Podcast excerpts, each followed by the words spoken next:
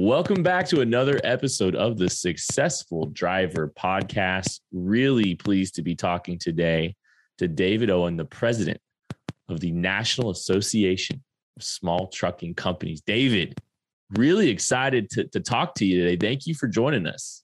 Oh, it's my pleasure, Ken. I love doing these kind of things, and particularly with, uh, you know, industry insiders like yourself. uh, the uh, uh, the the topic, the successful truck driver, is uh, is you know as broad as it is long. And yeah, uh, for sure, we're getting a pretty good example. We've gotten a pretty good example of how important uh, that role is uh, over the past couple of years.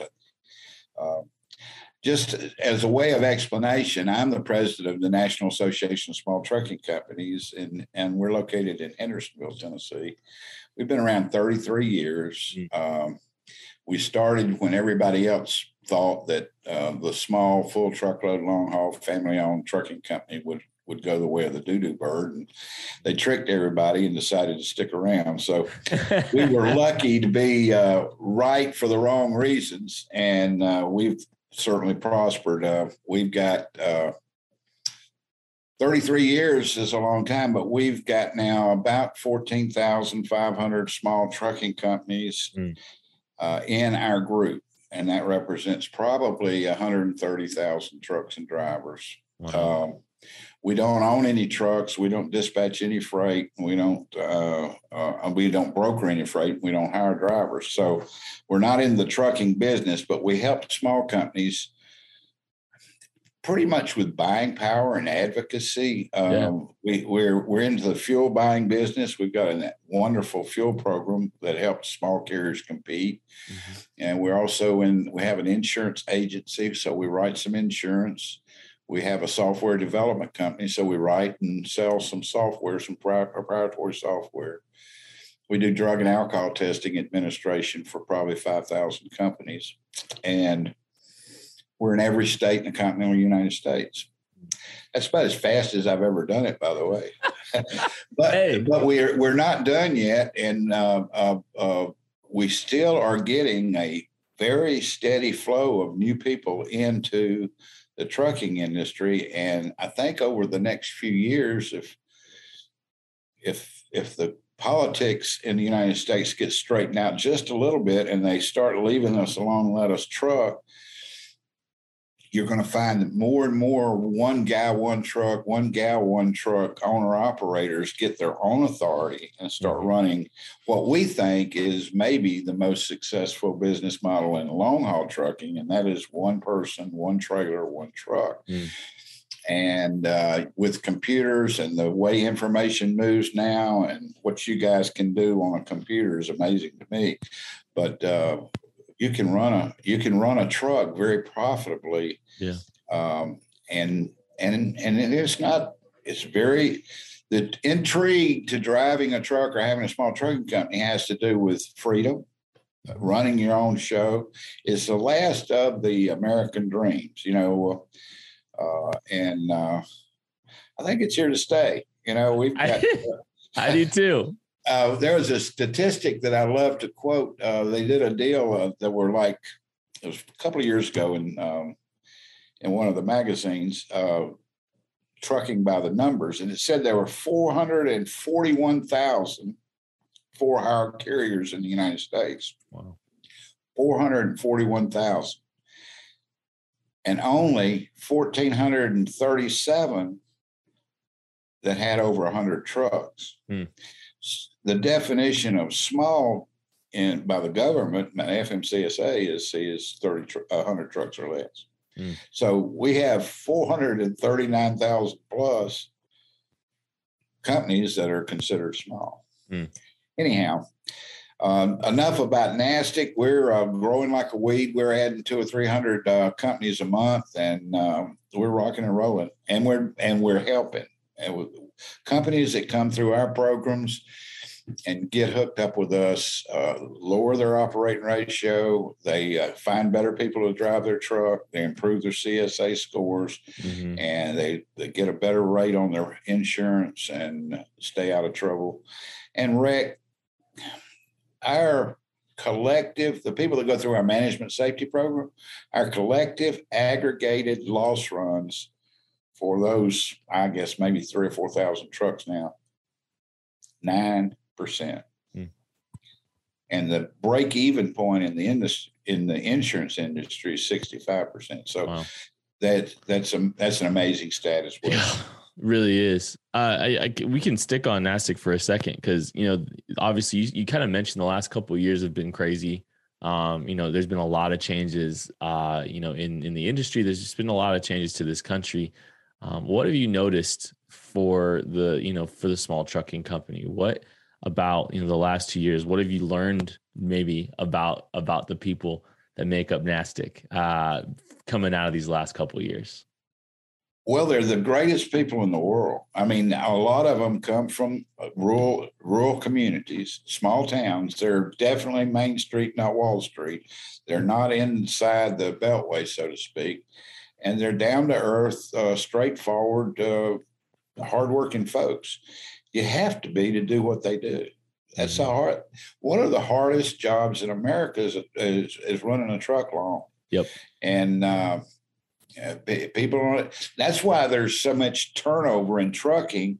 I think because people get into it and they see the appeal and it's romanticized to them by the recruiters and everything.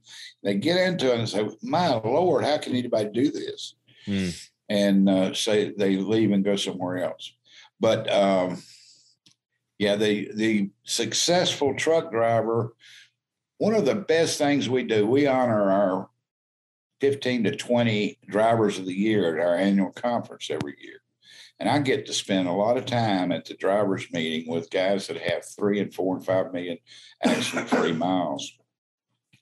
I always ask them this one question I love to ask them is how, number one, how did you do this? And the, smartest answer I ever heard this guy had 3 million accident free miles. And uh, I said, how did you, how in the world did you do that? Because if you think about it, 3 million accident free miles is about 25 years running pretty hard mm-hmm. and never touching anything but the loading dock. Anyhow, he said, Well, I left on time and I drove the speed limit. Mm. How's that for wisdom? Yeah. you know, if you could put that in the manual for successful truck driver, which is our topic, right? Yeah. Leave on time and drive the speed limit. Yeah. You know, I would phrase it drive within the, you know, flow of traffic. Uh, because speed limits are are not uh, set in stone. There are certain times when it's not uh, appropriate to do 60. It's mm appropriate to do 70. mm And we also know that it, that split speeds between trucks and cars creates accidents.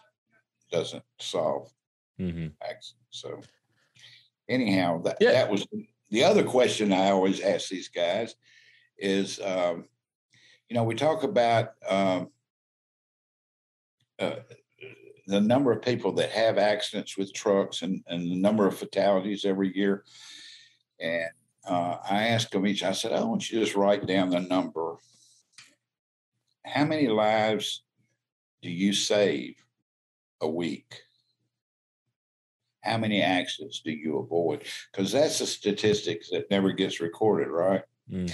And all this talk about automated trucks and uh, uh, getting the driver out from behind the wheel and micromanaging the driver down because he's a liar, dumb, or whatever they big companies think they are, instead of treating them like professionals, at which they are.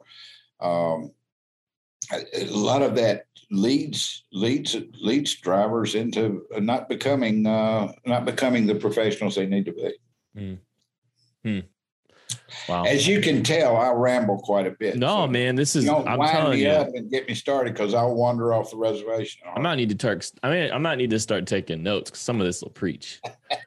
um, yeah. So, uh, you know, David, I want to ask you. Just, I want to know a little bit about your background in the trucking industry. How did you get started? Was it before NASTC, or, or what? What's your kind of, you know, truck? You know, your your your your journey into you know the truck driving story, which you're obviously very much part of now as the president of NASTC. Well, uh, I'm not going to tell you what I did for the first 40 years of my life. that was that was my that was my first life, and it didn't have a. It was so far away from trucking, it's a joke. But I went to work for ComData Network when I was about forty, mm. and I was old for that. I mean, it was an old man. They used to they hired people your age and and um, and people right out of college normally, and I was I, I I didn't realize I was one of the best salesmen in the world. So, but I but I fell in love with what they sold, particularly their load posting, truck posting, uh, convoy product. And uh, anyhow, that's how I got introduced in trucking. Com, uh, ComData has two customers, uh, casinos and trucking companies, and they sent they had a Comchek, which was a money sending program, which you're mm-hmm. very aware of, I'm sure, and also uh, a load posting program, and uh, and they sent um, in a phone program back then. But um, I worked for them for three and a half years and worked my way up into national accounts. And when I when I got to national accounts, I was calling them their largest customers, guys with 500 to 5,000 trucks. And that's when the idea of Finastic germinated with me. Uh, they were the big guys really had all the advantages. They were buying fuel for 10% less than the small guys. They were they were buying trucks for 15, 20%, as you well know with Arrow, uh, that, that they, they can, you know, when you buy 10 trucks, you get a better deal. Uh, matter of fact, they got a better deal on everything than the little guy, the guy with a handful of trucks. So I just I just started right taking notes and saying, well, you know, if I could get a bunch of these fragmented small guys all over the country and and get them somehow connected in a group i can do some of these same kind of programs that the big guys do and and that would help them compete and that's what we've done it's mm-hmm. really we we did we collective buying advocacy um, and we have programs, obviously, like our drug and alcohol testing program, our professional drivers advantage program, our management safety program, that have evolved as we've evolved. And all of them are geared, all of them are geared to help a family-owned mm. small entity compete. Mm. There's, I mean, you know, it's you don't want to call him the little guy because there's nothing little about what these guys are doing and what they're undertaking. Uh, it's not. you know it's and it, there's something that really doesn't hit home very often. They and the and the sophisticated guys in tall buildings that have big have a thousand trucks don't like to hear this, but the safest, most profitable business model in trucking is one guy, one truck. Mm. Well, hey, yeah. I'm sorry. And I, and I know that for a fact because I, I did a study when CSA came out in 2010. I took all the big companies, there's 36 long haul big companies, what I call mega fleets. And one of them was four times safer than the rest. Mm. And it was Landstar. And Landstar doesn't own any trucks. They're made up of, of capacity owners, one guy, one truck uh, entities mostly. Mm. Uh, and and they were four times, 400% are as far as fatalities, crashes, and property damage, eh, four times uh, safer than their counterparts. Do you, do you think that's just because of that kind of that owner operator mentality? Because, because owner operator, an owner operator can't afford to have an accident. I mean, yeah. I'm sorry. Yeah. They got their mortgage, they're they're hauling freight, but their mortgage is back there with it. You know? If they have a if they have an accident, they're out of business. Quite frankly. Right. Yeah, no, for sure. I just, I, yeah, I, I, I had a feeling that's where you would, you would, you would take it. So I was just curious. Um, you know, retention's kind of a big, you know, big topic here. You know, with driver shortages and and wanting to keep, you know, and and, and retain your drivers um out there. So, um, you know it's a big it's a big issue right now. What do you think the the the the companies that are that are retaining some drivers are doing right? And what do you think the ones that aren't are doing wrong? You want me to just tell you give you my secret sauce? Just right out of the hey you tell me as little or as much. You can speak in generalities if you uh, like. I don't care. hey i get i'm telling everybody. The okay. Key, the only advantage, the only advantage small guys have over big guys, the only one is drivers. Mm. They live with them. They're in rural America. Their their companies are in Una and Smyrna and a small town America where where a driver can live on forty five to sixty thousand dollars a year. Also, they they find million mile drivers and they learn how to keep them. They structure their company around the driver. You know, uh, we call it a driver centric company. So, and most of them is fairly simple formula. You put them in a well maintained truck. You they go out on Sunday night or Monday morning. You give them all the loaded, legal, profitable miles you can give them and get them home on Friday afternoon for the football game. Mm. And you do it every week. You don't give them, uh, you, you give them consistent miles, consistent miles every week. In order to do that, you've got to keep your truck maintained, number one. And you've got to do a good job dispatching that truck and mm-hmm. finding them better paying freight and getting them home. Mm-hmm. And if you do those things and treat them like, I hate the expression, oh, we treat our drivers like human beings, like real human beings. How else would you treat somebody? Mm. I mean, really. Uh, it, it, but our guys, the driver is not only a part of the business family, they are the only revenue producer in that family. So they're number one. Everything's around that driver. When a small trucking company owner goes to work every morning, his job is to make that driver successful mm. every day. Mm. Mm. That's great. That's the secret sauce. Treat people well. hey, it's just you know it's, it's, older than the Bible, isn't it? Yeah, but it's it, it'll preach, man. It'll preach. David, it's been an absolute pleasure talking to you. Love getting to hear what you guys are doing over at NASTC. Really appreciative of your time. Thank you for spending some time with us today talking about all kinds of stuff. Thanks for having me on. I've enjoyed doing it. Yeah, it was it was Do our it pleasure. Yeah, we will for sure. I'm gonna I'm gonna bug you again for sure. It, it was a pleasure speaking with you. So call me anytime, Ken. Yep, Thank yep, you. Yep, that's gonna do it for this episode of the Successful Driver Podcast. Thank you to David Owen, president of NASTC. We'll talk to you later.